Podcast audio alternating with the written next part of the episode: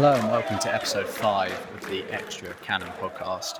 Today we have our, our first three way episode actually. Um, I'm joined by the usual suspect, Mac Johnson, but but we also have something of a special guest alongside us.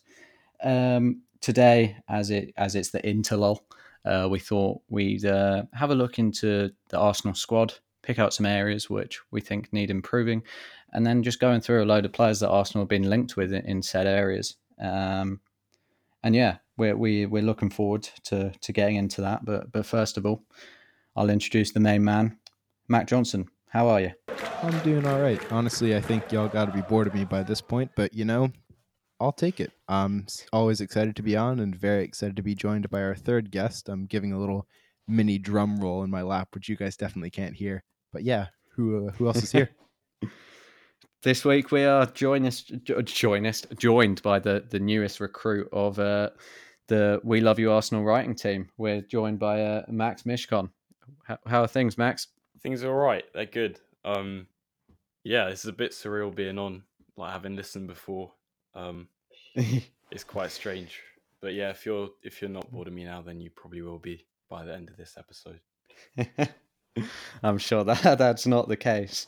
Um, well, anyway, as uh, you guys listeners will know, uh, there's no Arsenal at the moment because it's the uh, the international break. So we thought that this week we'd we'd do a bit of a transfer special, looking at uh, a few players that Arsenal have been linked with heading into the summer transfer window.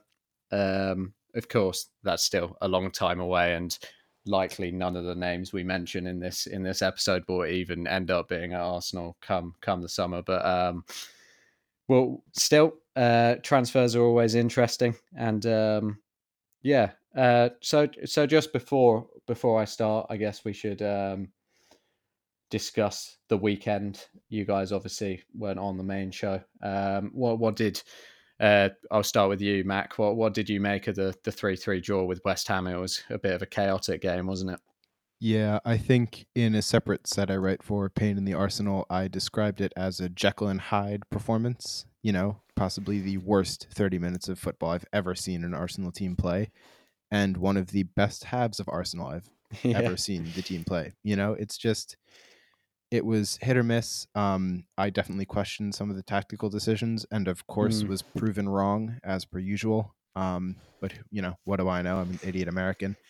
Um, I think at the end of the day, I'm glad to have rescued a point from it. I would have loved to win. I came in expecting a win, but um, yeah, honestly, with the way we started off, the three-three draw was fortunate, and you know, on merit, I think we definitely deserved it. But at the same time, just ugh, shambolic start, really.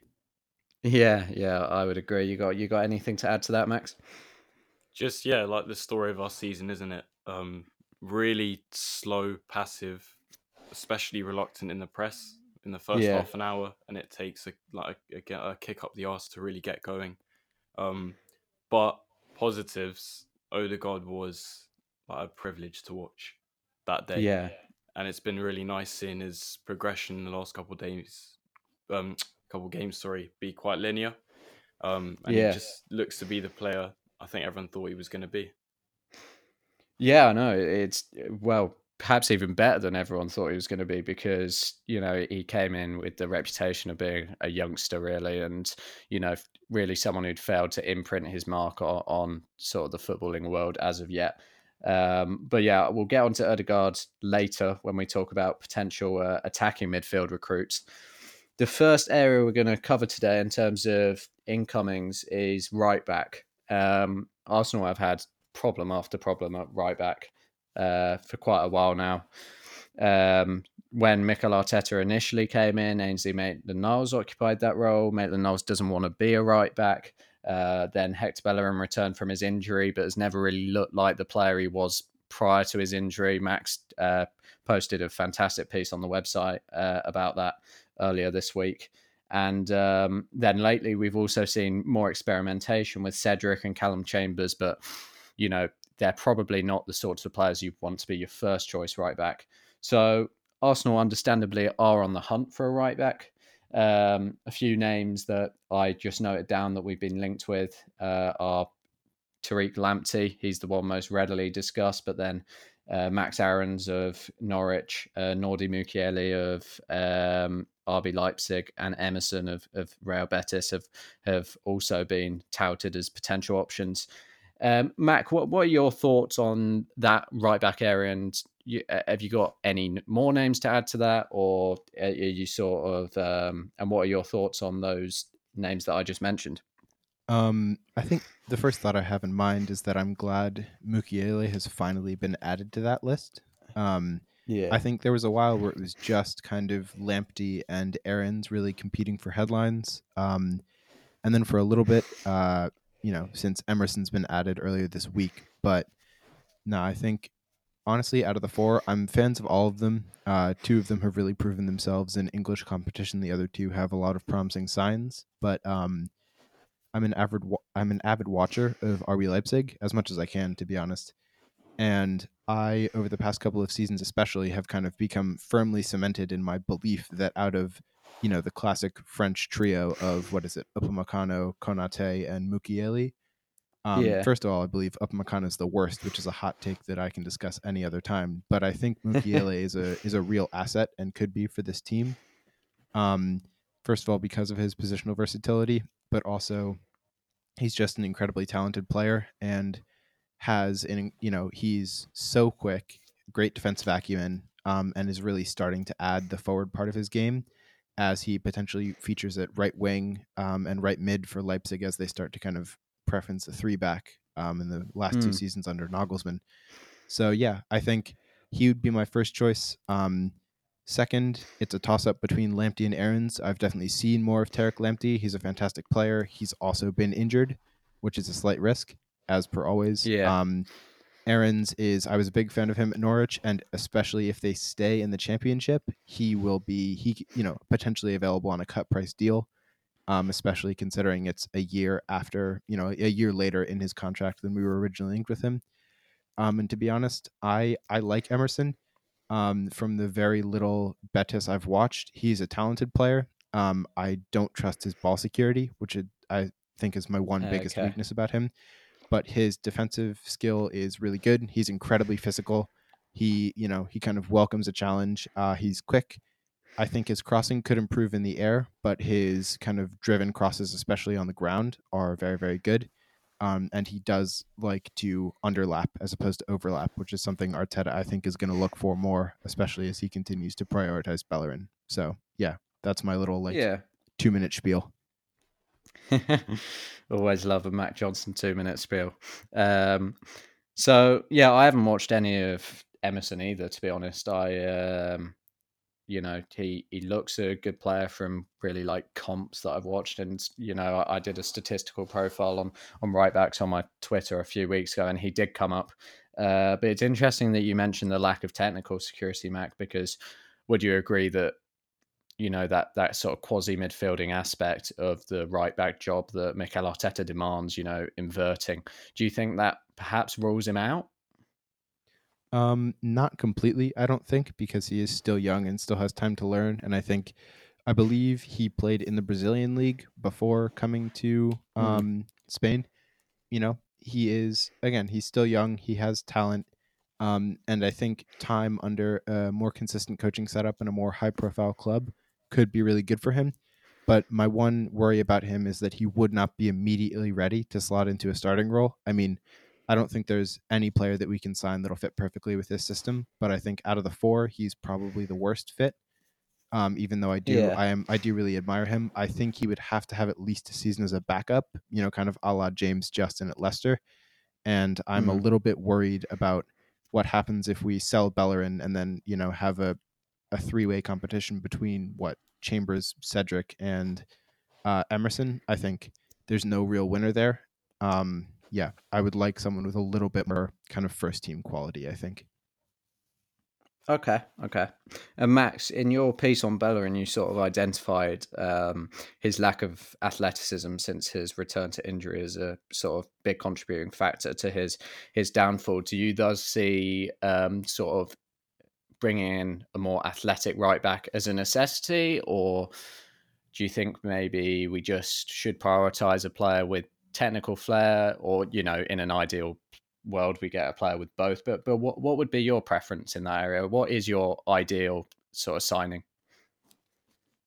I think I think technical proficiency is a priority. If I'm honest, mm. um, I think, like you said, it's so hard to find a fullback with both defensive and offensive outstanding attributes. Uh, you touched on Emerson; he's got the most tackles and interceptions in La Liga this season at five. That's that's like really freakish numbers. Mm. If you take into account Betis have the fourth highest possession in La Liga, which means he's not getting a lot of time to make those tackles and interceptions. That is really those are elite defensive numbers. But then again, you look at uh, similar profiles to him like Wan-Bissaka, and they don't offer loads offensively. Mm. Um, I think I think something Bellerin um, has improved on is is being a lot more press resistant. I think you need um, I think you need that in a right back. I think Lamptey does that really well. Yeah, I'd agree. Um, Graham Potter's Brighton side, I think most people are in love with. Um, play out from the back extremely well, and Lamptey's shown that he's not just athletic, but he's press resistant in an area where you don't get a lot of time on the ball.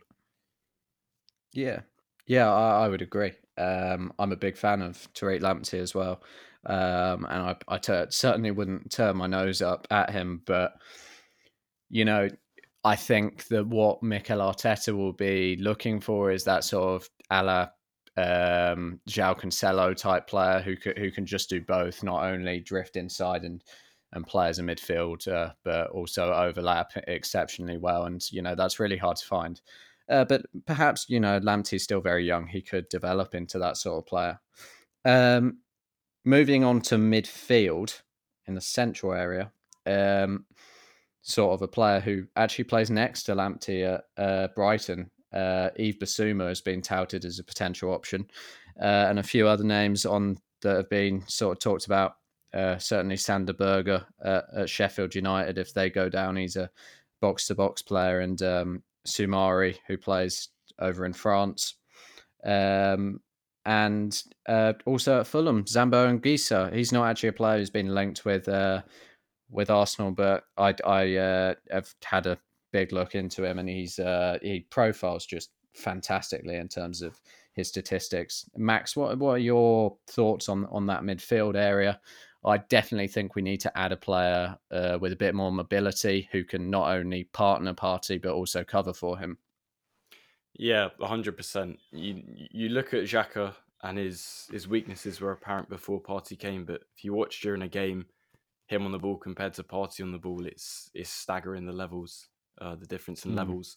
Xhaka will his first touch, firstly, is atrocious, and he often finds the balls stuck beneath his feet and he'll when he gets the ball, he'll he'll never run forward. He'll always stand there and wait for the pass, which I find really mm. annoying. And I've defended Xhaka for a long, long time, but this is the end. Um, this is the end for me because I think there are better options out there. I think Alfie did the piece on um, Zambo Zambo Anguissa a couple weeks ago, and yeah, I think I think he's the best profile. Um, his dribbling numbers are fantastic as well as his defensive numbers. And again, this is in a Fulham side that isn't excelling, but it's good under Scott Parker. I think him and Partey mm. will hmm. make for a really nice partnership with Partey providing a bit more of a passing option and Anguissa being able to just drive through the centre of the pitch. Yeah, um, I remember last summer actually people were having doubts about whether we'd be able to get Partey, and he's actually profiled remarkably similar to Partey um, during his time with uh, Villarreal last year. And you know that that's only something that you can praise a player for because Thomas Partey on his day is is one of the best midfielders in Europe. Do you have anything to add to that, Mac? Any further names to add to the midfield conversation? Oh, so many. Um, I think first of all, I'll save one for last because I'm writing a piece on him that should be out on Friday, also known as tomorrow when we're recording this. Um, yeah. But so I'll keep that a little bit of a secret uh, until last, of course. I think, first of all, I would recommend um, Partey's former teammate Saul, who is going to be available potentially this yeah. summer um, as Atletico look to offset some of their debt. He's a fantastic box to box box to box option. His technical qualities are amazing. Um, he's very, very good in tight spaces. He is not afraid of physicality. Um, he's certainly not slow at all. Um, and he can play in a number of systems. He can play well in a double pivot. He can play well as a six or an eight in a four-three-three. Um, and he can also play as a lone holding midfielder. Um, it's really, really impressive his versatility, uh, and I really admire him as a player. The second person, um, going back to Leipzig again, is uh, Konrad Laimer, who oh yeah has unfortunately been injured this season, but who is I am such an admirer of him. Um, he's statistically last season he was the second most press resistant midfielder in the entirety of Europe. Um, he's their first outlet to every single pressing situation. Um, He's incredible at breaking lines with both movement and passes. Uh, he's versatile. He can play at right back. He can play out wide on the right. He can play literally anywhere in the midfield. Um, and he can run for days and days and days and days. Hmm. Um, mm. Imagine somewhat a combat. Imagine if Mohamed Elneny could pass, dribble, shoot, and you know play efficiently in possession, and you've got Konrad Laimer. Um, although Laimer also has a little bit more bite to his game. He's less passive. Um, again, great admirer of him. I think he's actually a very similar player to Bissouma, although I think with a little more um, composure and a little less flair. Uh, but the main player I want to target and the one that I will be writing about is Manuel Locatelli, who currently plays for Sassuolo. Um, he is an incredible, incredible passer. He's very, very creative. Um, he's mobile. He plays at the base of the midfield. He has completed the most switches of play um, of any Serie A midfielder over the past two seasons. He ranks in, and I have the stats pulled up because I'm writing my article now. But you know, spoiler alert: he ranks in the 95th percentile of passes attempted. Um, ranks he plays seven progressive passes per 90, which is pretty ridiculous. That's 94th percentile yeah. for Serie A. Um, He's 82nd percentile for expected assists, uh, 85th for shot creating actions, um, and in the little similar players tab, players in uh, similar players include Koke, uh, Franck Kessie, Adrien Rabiot, Rakitic, Brozovic, and Paul Pogba. Not bad company. Not, yeah, yeah. if that's not a good, you know, list of players to be compared to, I don't know what. Um, he was outstanding for Milan for two seasons as an 18 and 19 year old. They then dropped him for financial reasons, and he's now tearing it up for Sassuolo. If you ever get the chance to watch them, he literally has not had a bad game yet this season.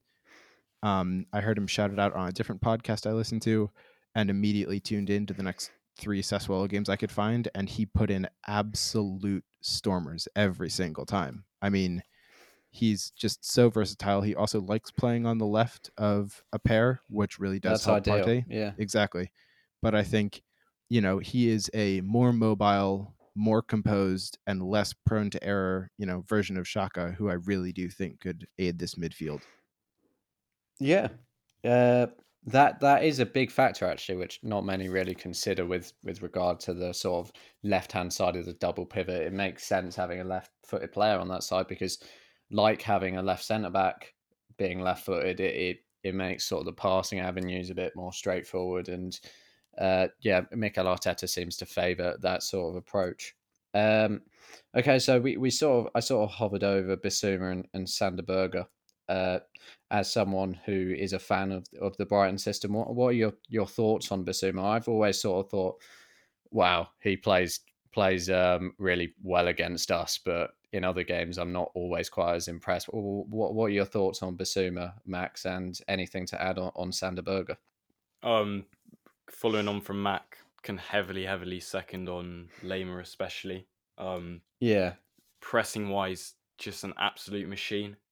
But definitely something to be said about taking him out of Nagel, Nagelsmann's um, mm. Leipzig system and putting him into a different one. I think it will be a different position, but you've seen Werner get and taken out and put into a completely different press, and he's he does not look like the same player.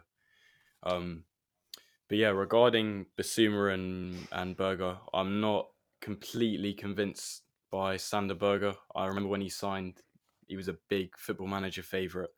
Um, yeah, and he was he's a very unique profile. Now that he's he's so tall but um, technically astute. But again, it's not even necessarily to do with Sheffield's poor form. Um, just he hasn't really he hasn't really lived up to expectations. Um, but Bissouma looks to be a really really elite player. I think the conversations died down a bit since a couple weeks ago, but I think if I'm honest, I think Liverpool are going to snap him up. I think he's a Mm. perfect fit for Klopp. Um, he's he's quite lean. He's not very bulky, but you see him muscle off players like they're not even there. He's really um he's really great on the ball. Uh, his ball retention's top notch, and I also I just don't think, especially with Lamptey as well, it's going to take a lot to price out these players from Brighton. Bissouma, I think you're looking at over Yeah. forty mil. Yeah, I I would agree. I think that you know we sort of take these players for granted and think, oh, they play for Brighton, they'll they'll come to us. But you know, Brighton are wise. They they they buy very well, and um, they're not gonna use sort of use that to their disadvantage and then not sell well. Um, they what they should hundred percent do is sell. Um, Either Lamptey or Bissouma, or maybe both of them, and then go and invest in a centre forward because when Brighton do that, Brighton go up a level. Um, that's all they need, really, a, a, a clinical striker. Um, okay, so that's the the base of midfield, sort of pretty well covered. Quite a few names touted there. Really, some interesting options. Um, sort of further ahead, then uh, we've got sort of ahead of the pivot. We've got uh, the central attacking midfield area. At the moment, Martin Odegaard is uh, occupying that space, and as uh, Max mentioned earlier, he's a player who, um, you know, is is just leaving all Arsenal fans in awe of him, and and that's fantastic. But of course, he's not an Arsenal player; he's a Real Madrid player. So this is still an area Arsenal have to sort of address this summer because at the end of the day, um, we might not get Odegaard, and it's not enough just having Emil Smith Rowe in that area.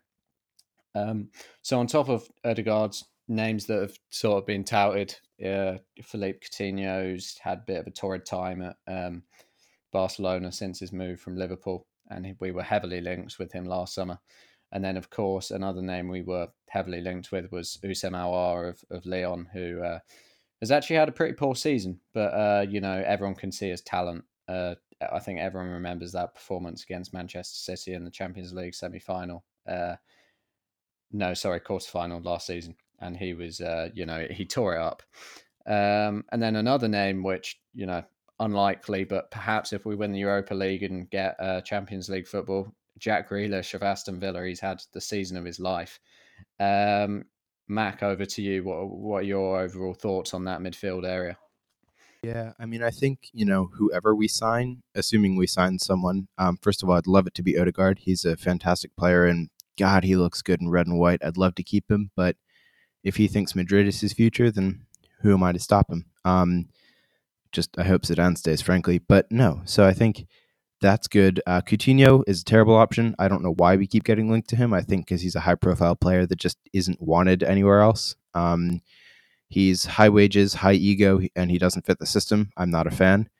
I think Aouar is an amazing player. We all know his quality. We've all seen his quality, but at the same time, um, he's not worth the 50 or 60 million that they are continuously asking for him. Um, I think if his bad run of form and you know the fact that he's a year later in his contract does lead to him being free for less, I would love to take that deal. Um, but you know, and especially if we do transition to a four-three-three eventually, it'll be great. But I think Grealish is by far the best option there, even though he is completely unattainable. Um, it will, however, be interesting to see, you know, whether he plays at number ten or whether he plays at that left wing, which is where he's been best for Villa for the last two years, but also whether Arteta will be willing to sacrifice his very much team oriented tactics for an individual because Grealish has to play in a system that functions and that, you know, kind of he is the locus of control, right? He everything goes through him in that Villa team, and that's where he functions best. And I don't know if Arteta will be willing to sacrifice that. Yeah, yeah. Well, he plays on that. Yeah, plays on that left wing for uh, Villa, doesn't he? And I suppose the, you know, ideally Arsenal bring in perhaps even two of these players because we need technicians. Uh, and it's shown that since we brought technicians into the side that we play much better. Um, and you know, as many of them as you can have, the better football you play. So you know, undoubtedly, uh, sort of the best half of football we've played this season for me anyway was against Spurs. Uh, the first half when we had Smith Rowe on the left occupying that half space, Smith Rowe on the other side operating uh, operating in the right half space, but also drifting over. Uh, and then you know they they were just there creating all sorts of havoc, and you have Bukayo Saka, who's also a creative player. Um, but yeah, you you you want to add players, I suppose, who can also occupy all three of those roles, or at least you know one of them. Um, with that in mind, you know who would who would your be your favorite in in that sort of attacking midfield role, Max? Um, for me, it's Yusuf Yazici for from Lille. Okay, nice. Um, you go on his FBref, and I've never seen more 99s in my life. Really, it is unbelievable his his metrics. Um, just some ones I've noted down. Most shots in Liga, most shots on target, most shot creating actions, most key passes. And he's putting up 0.87 non penalty expected goals and assists per game. Um, this is get this again is in a league with Mbappe and Neymar, and he's not just putting up these exceptional shot numbers. He's also putting up elite creative numbers. Um, watching compilations of him, it should be noted compilations are a pretty terrible way of scouting because it can give yeah. confirmation confirmation bias. It can make Ceballos look like Europe's best midfielder. Um, but he's got a certain swagger in the way he plays, similar to Dimitar Berbatov. Um, mm. His posture is very good, um, and he'll often make these late runs into the box, but it will just glide across the pitch. He doesn't seem to have any real urgency. Really aesthetically pleasing player to watch with the numbers to match. And we've had poor business from Lille. I don't need to say who it is um, in the past but you're not looking at over 30 mil for this guy and playing in behind the striker who it who it's going to be I think we'll discuss later um, but you're going to get goals and you're going to get chances created I think it's a no-brainer really yeah that that looks like a really astute sort of option and that's what you want Arsenal to do and Edu last summer he did say that Arsenal are going to use sort of statistical profiles to to scout from now on. So you know, I sort of I did a piece uh, a few weeks ago on Ruben Aguilar of uh, of Monaco, a right back, and I sort of said if Edu and Arsenal aren't looking at this player, they're not using the statistics right because this guy is, you know, profiles as one of the best right backs in Europe. He's not talked about by anyone. This is the sort of signing you should be making using statistics, and um, this sounds like a very similar player. Um, and yeah, that that's that's exciting. That is.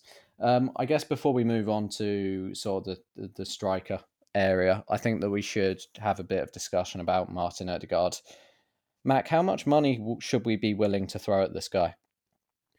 Uh, it depends on how much we want to do with add-ons. To be honest, I think um, if we can, you know, scrub him for thirty-five million, that would be the best possible opportunity. Um, mm. Deals right now are being touted at around 35 to 40 million with up to 20 million of add ons. Um, let's also not forget that he's been at Real Madrid since he was 16. And of course, people talk about, you know, oh, he has a 400 million release clause. Yeah, that's because Real Madrid whack ridiculous amounts on their young players so they don't get poached. Yeah. Um, but, you know, I think at the end of the day, if we can actually get him into the club for less than 50 million net, it's a great deal. Um, you know, his wages will be exorbitant. He will become one of the highest paid players at the club. I'd say, based off of his tenure in North London, he deserves to be. Um, you know, I think generally he's he's a fantastic player, uh, but he's also one that kind of has proven that he can work well within the system. You know, he genuinely is starting to appear to love this team. Um, and assuming Real Madrid don't entirely put their foot down, um, I'm definitely not, you know, team give him whatever he asks, like put an empty contract in front of him and say, all right, sign. But yeah. um, at the same time, you know, he needs to be one of our primary targets because you know, we love him. He loves us, apparently. It looks like he does. And the opportunity to liberate him from Real Madrid and bring him to a place where, you know, he could really thrive, I think would be you know, it's it's the best of all worlds. Um, but I definitely think we should have some reservations about price, you know, to an extent if we're exceeding 60, 70 million for him, that's especially considering this market right now and considering our mm-hmm. financial mm. losses um, just because of the virus. Yes, okay, they're comparable to everybody else's, but at the same time, we, you know, we do need to be careful about overspending and overinflating and about the price tag that'll be on his head. He's been touted as the next, you know, the future of football since he was a 16 year old kid, right? um, yeah. when he came to Real Madrid in the first place. And that pressure was so much that he got injured, had to drop out of the starting 11, and ended up going out on loan, where, of course, he's rediscovered himself. But I mean, I remember a year ago when he was tearing it up at Sociedad for the second time, there were all these articles coming out like, oh my goodness, you know, football players that you forgot about, but now remember, where did this kid go? All of this stuff right about him because he was starting to actually discover some form again and not just warm the bench. I mean, he's played more minutes for Arsenal this season since he has ever for or, er, than he has ever for Real Madrid. You know. Yeah. Um. So I just think we need to remember, especially with players like Pepe. Um. You said you wouldn't mention him, Max. I will. When a price tag like that is heaped on your head, the pressure is gargantuan, and Odegaard seems to form, you know, seems to function really well under pressure, but at the same time, that's on pitch. Um, off the pitch, you know, he's coming he's come to Arsenal on a loan deal partially because he needs a space where he can kind of calm down, get away from the rabid Madrid fans and just focus on his football and getting back into things. You know, very similar to what Jesse Lingard is doing at West Ham right now and what Gareth Bale is doing at Spurs. Now, I'd rather not have those be the operative examples, but at the same time, I think it's just important to note, um, you know, if he wants to be here, he wants to be here. But at the same time we want to get him into this club without heaping just mountains of pressure that we know this Arsenal fan base can deliver to any player, you know? Um Yeah. Yeah, I think it's just we need to be worried about him as a player and his psyche with any financial deal we do. Yeah, you'd like to think though that Arsenal sort of brought in Odegaard in January thinking we could get him uh, sort of on a permanent deal thereafter, perhaps in the summer, or perhaps even another loan might follow.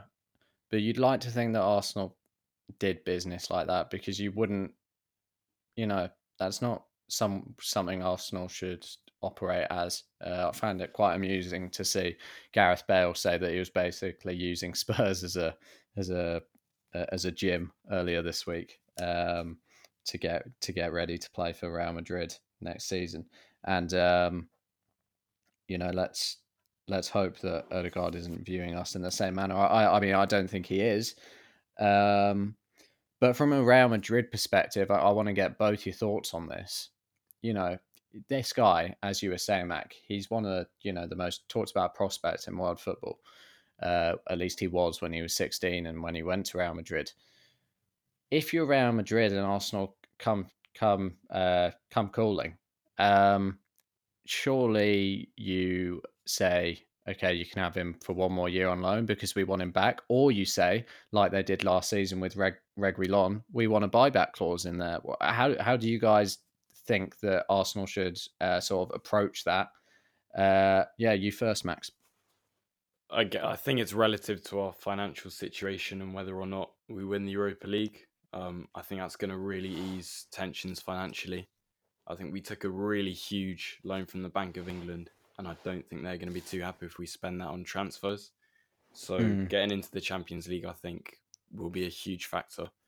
Um, I'm not sure. I can really see it panning out as we're not willing to pay what Madrid want. Let's just get another loan and see where we're at next season.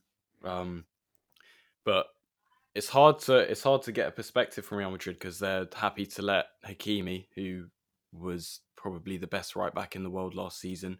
Go for what was it, forty million to Inter with a crazy. with a yeah. declining Carvajal, and like you said, Reguilon, albeit with a buyback clause, but for a good price to Tottenham.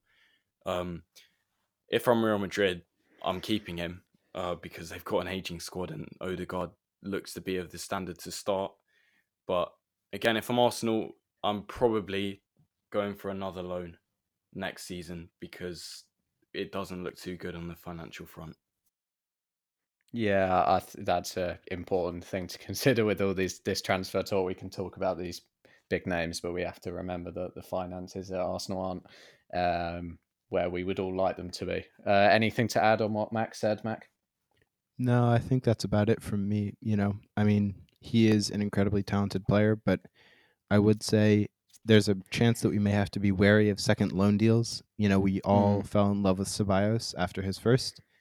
Um, especially because of his performance during Project Restart. And then he's been lackluster this season, um, to say the least. And I think that it's difficult. Um, you know, taking him on a second loan deal could be our way of prolonging the inevitable signing, basically saying, you know, we don't have the money now, but when we do, we will get you. You know, I wish it were like football manager where if you took them on loan enough times, they would get mad at the club for not letting you buy them permanently. But yeah. at the same time, um, I, th- I just think it can be really difficult. You know, I think a second loan is probably the best for all parties, but I think we, you know, if we can structure it as a loan with an option to buy and with a reasonable option to buy, and if we do really want to pursue him permanently this summer, then a buyback clause isn't the worst thing, but we need to make sure that that buyback buyback clause kind of determines, even if it is cheap, that we are turning a profit. Um, I'd rather not spend 60 million on Odegaard and then two months, you know, two years later sell him back to Real Madrid for 20. Like that would suck. Yeah. You know? Um, yeah. And that's, no. you know, things like what PSG should have done with Christopher Nkunku at RB Leipzig. They've let him go for 16 million. Now he's worth about 60. Like, I think it's just a conversation of, you know, a parent club should be putting a buyback clause in, but at the same time, we need to make sure that we're not getting absolutely stiffed. Because if, you know, his his first contract three years in the future does end, he's worth 80 million and they can buy him back for 40. That's terrible business from us because we're letting him go even if he might not want to. So I don't know. I'm just in in the long long term, it's always just something to be careful of. But yeah, I think I I still want to sign him, and that's the bottom line. Yeah, yeah, I'm sort of in the same boat. I think that we sh- absolutely should sign him but I, I sort of agree with Max. I think that given the finances and um, sort of just the situation at Real Madrid uh, with their, them needing a rebuild, really, you know, I can't see them. You know, if if anyone with a with a sane mind at that club really thinks that Odegaard is the sort of player who uh, they should be selling, I'm I'm worried. Um, but you know, if we can get a loan with perhaps like a option to buy if like Real Madrid sort of let us, um, just any sort of deal like that, that would be cool. Um, but yeah, I took that, we we covered that quite extensively. Uh, but it, it, really is an interesting one. Um, but I think we should probably move on to the striker role now.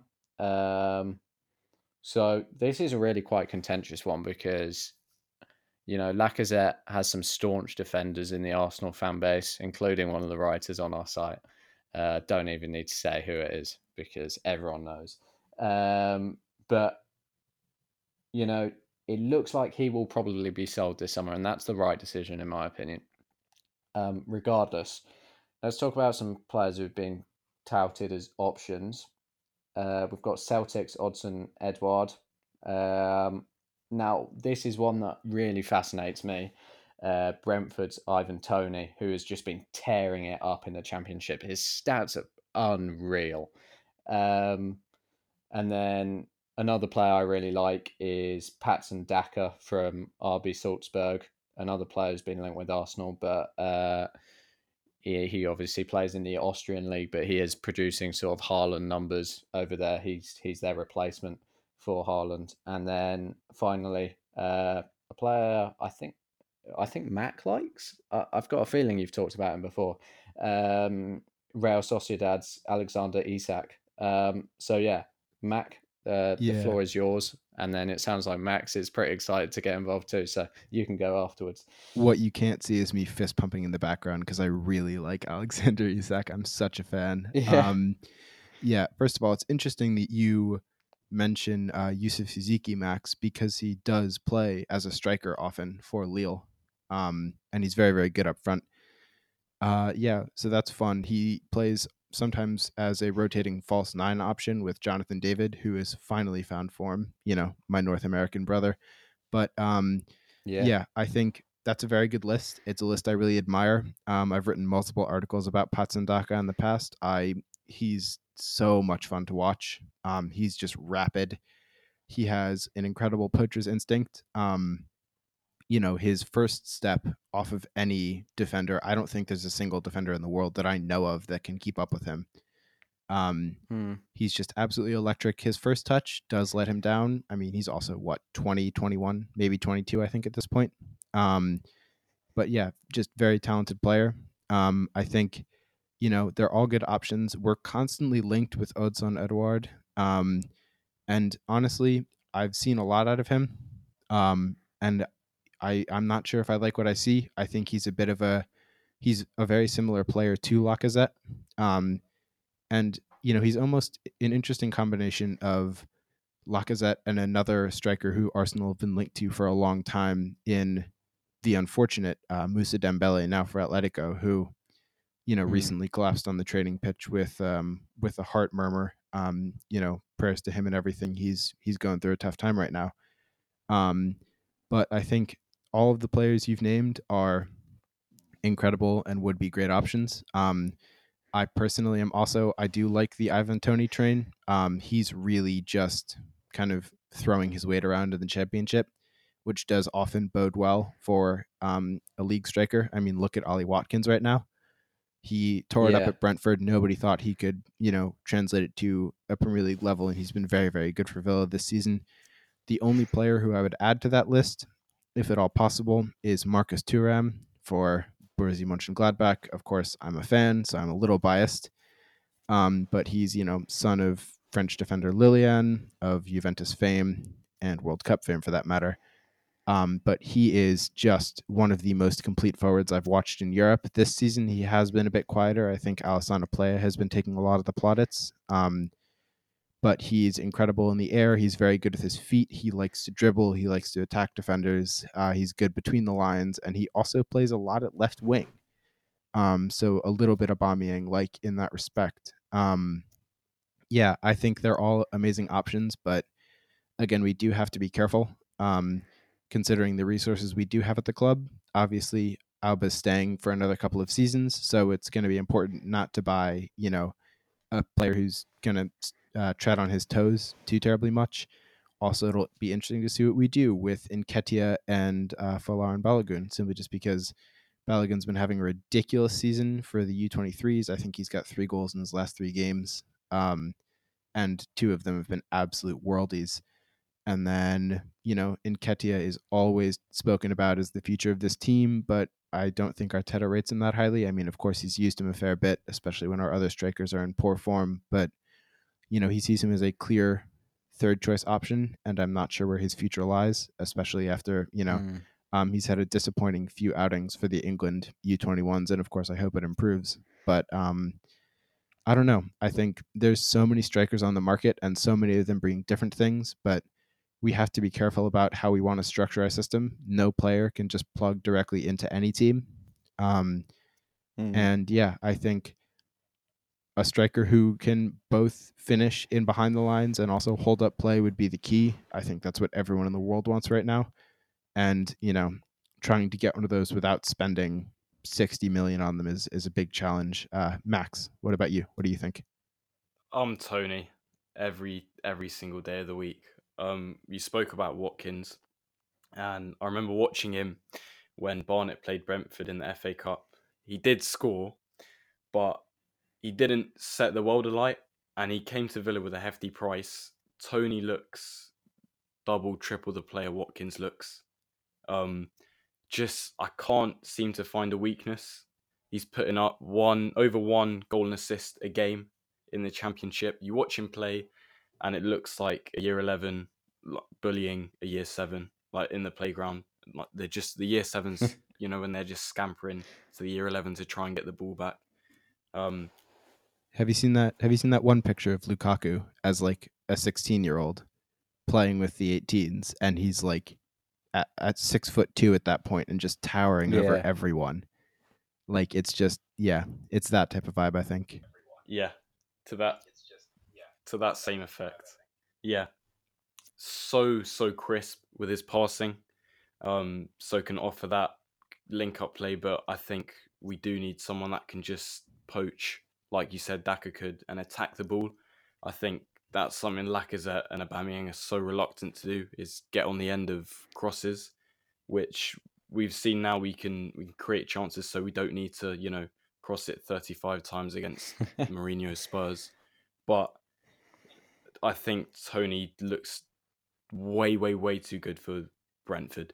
I think it's inevitable. Um, he's ending up a better team next season. I think you can get him on a on a cut price compared to some of those other names. Yeah, I think we're all just keeping our fingers crossed that Brentford don't come up uh, because, yeah, he just looks like a, you know, as you were saying, Max, with those stats, he just screams of a player who's far too good for the championship, and he honestly looks like he's gonna like break every championship stat available. Uh, sorry, every championship record available because, wow. And do you know what else I love about him? I, I love that penalty technique.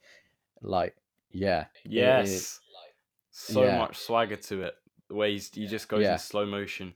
like It's brilliant. and it just it just works every time and you can't believe that it works every time but it does um but yeah uh, i really like him and i'm in agreement with max he is my personal choice i think before we move on you sort of um brushed past alexander isak in your sort of admiration of him mac? What what what do you see in him? And, and what's your argument for him uh, for arsenal to to sort of target him this summer? Um, I think he first of all he has something uh, that is you know very key in a striker, which is height. Um, he's what six two and a half, and unlike Auba, has a very good tendency to just compete for headers and really kind of get mixy. Um, he's I think it's what oh goodness, I'm on his stats right now. Uh, yeah, he is very very good. Uh, non penalty xG. He's you know almost leading the league in La Liga. Um, he's just a very decent all around forward. I think he's not top of the list, but he just has this silky smooth quality about him. He almost seems to float when he runs. Um, and he's rapid, but he has he he's very little. You know, he doesn't get the ball tangled around his feet much. Um, he's very composed and very just solid. And I think his skill in hold up, especially, um, obviously Toney is kind of the you know focal point of this Brentford attack that's been again electric even after losing Benrahma and Watkins. But at the same time, I think you know in terms of a Premier League system, um, if Toney isn't an option, then I would love to see someone like Alexander Isak because yes, okay, he is a poacher and he does have those goal scoring qualities and kind of the the nous and the technique in the box.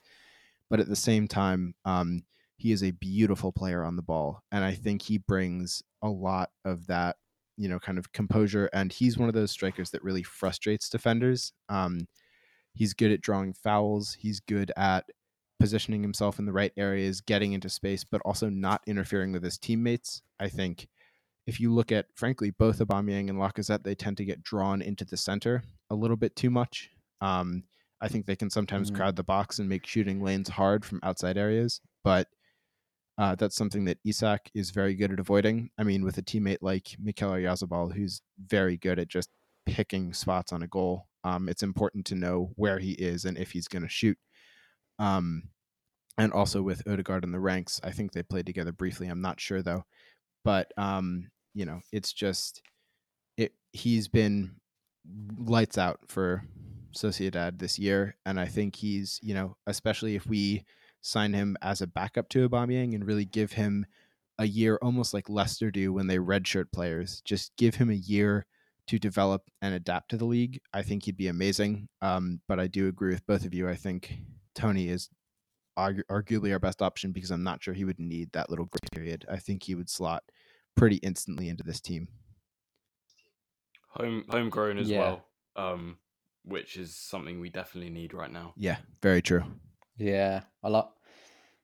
25 years old as well. I like that age profile. He's a player who's like, you know, entering those prime years. And you know what, Arsenal, we don't have enough of those sorts of players. Um, we've got a lot of youngsters, a lot of older guys. We need some players who are like Thomas Partey, for example, who's just in his prime. Um, and Ivan Toney, different beast. Uh, yeah, I, I, I really want to see him at Arsenal.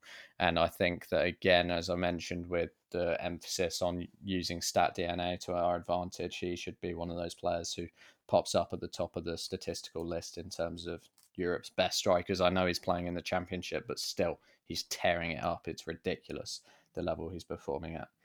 Okay, so we have covered right back, central midfield, attacking midfield, and striker with uh, with quite some detail.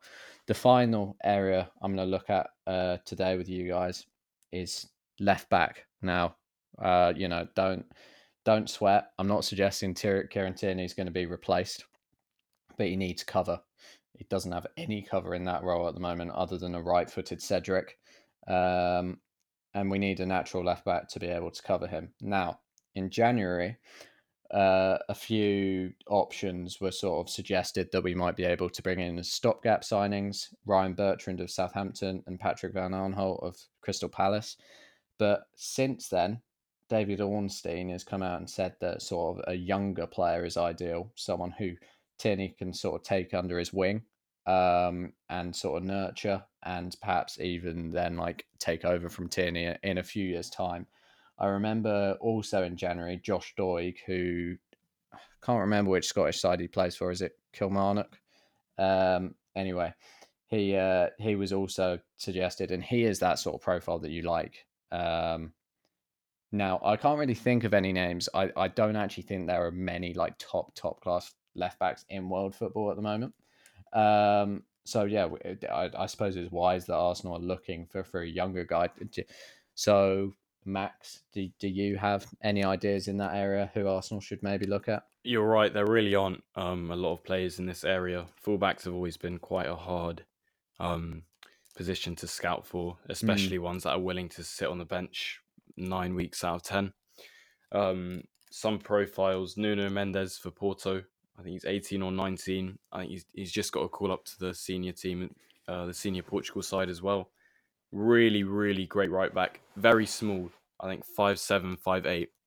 But then you can probably guess he's lightning quick.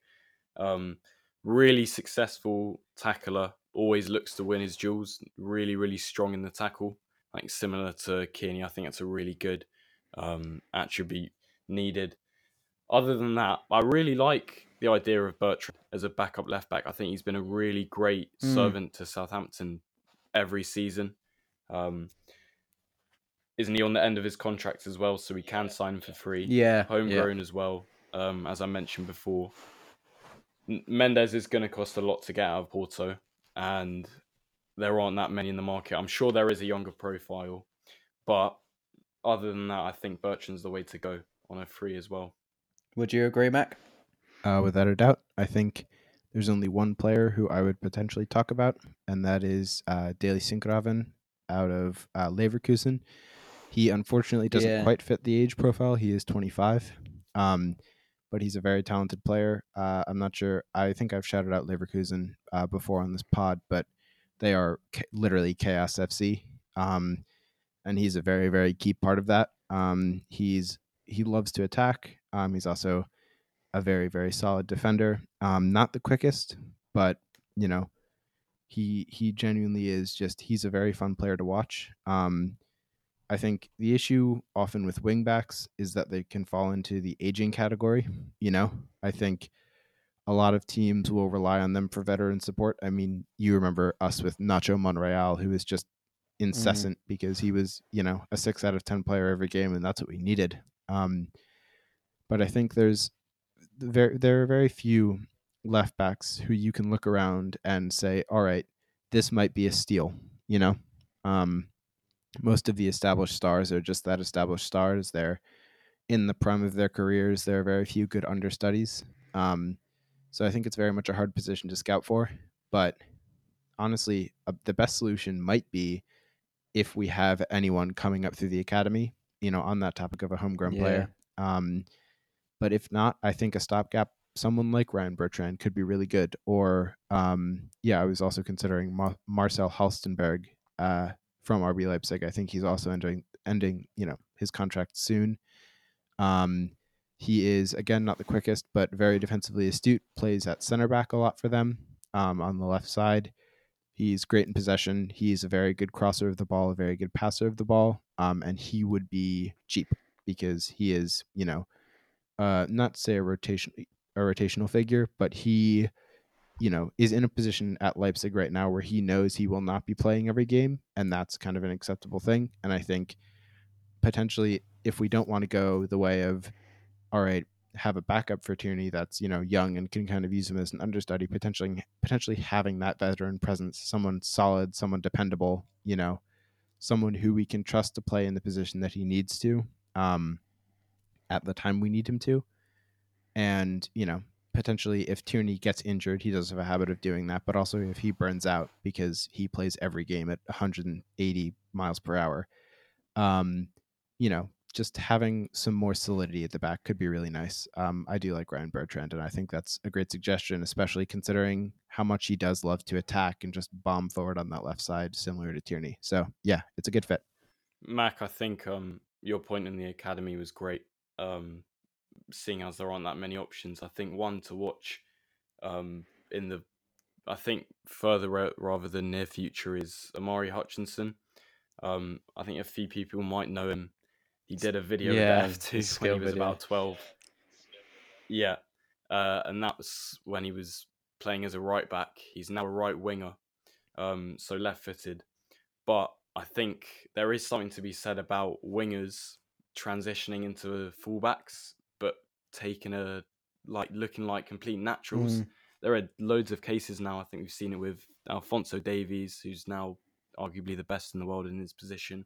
Saka, we saw last season looked a natural there. Matty Cash for Villa, and Wan-Bissaka's the most puzzling one because you look at him, he's you can't believe he was so a winger. You can't. Exact. How on earth was he playing right wing?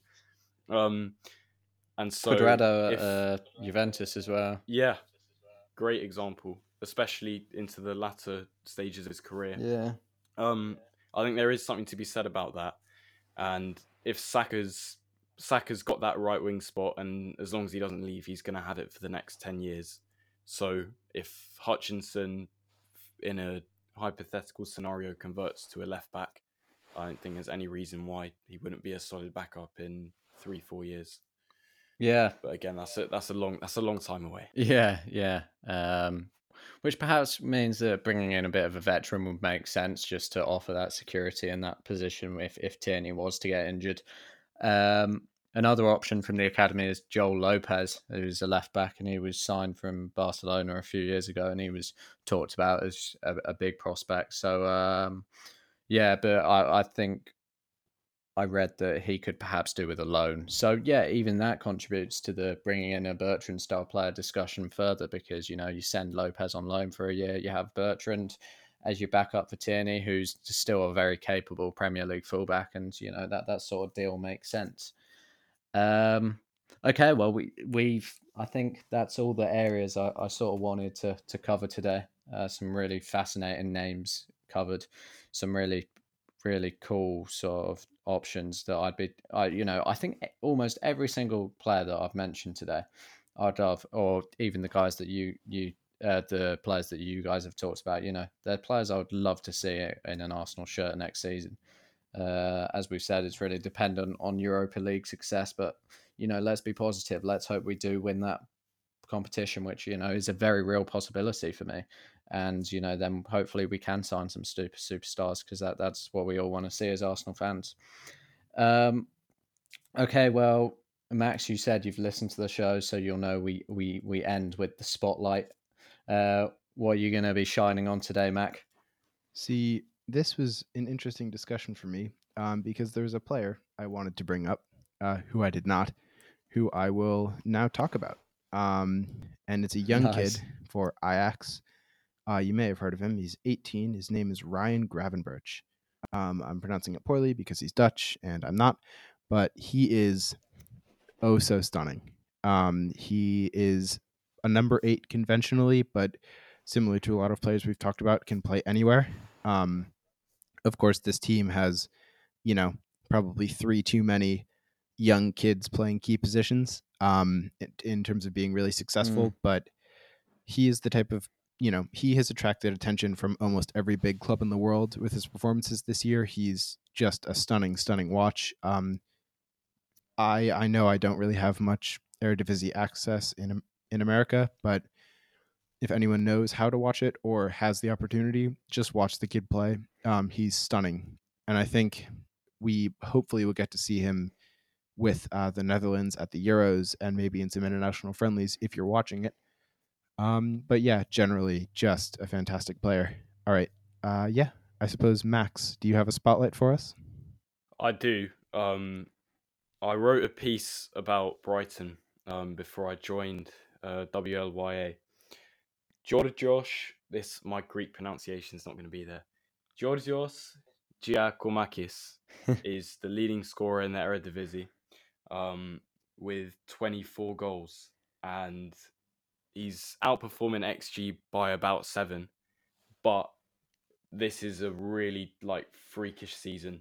Everything he's he's touching is getting put away, and I recommended him for Brighton because, as you mentioned before, Rob, that's exactly what they need. Someone that isn't Neal Maupay, someone that's gonna score basically, because that way they will perform as expected.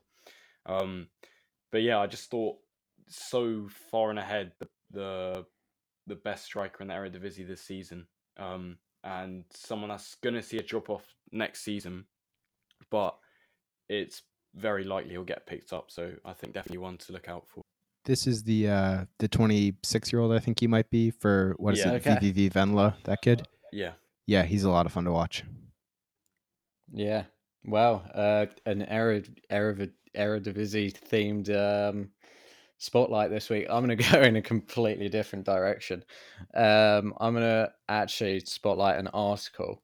Um, I'm sure you guys managed to have a read of it yesterday. It was Daniel's piece on um, his Lanky Ginger blog, and for anyone who's interested in getting into the the world of journalism, please just go and check it out because he communicates so vividly um, and accurately the fears, the anxieties, but also the hopes and dreams of so many journalists. And it's not only focused on journalism; it it can be applied to like any industry. Uh, and you know, I'm sure that a lot of people listening to this are our sort of age, sort of dreaming of getting into something and Daniel he he conveys it so brilliantly, and I I, I really enjoyed it.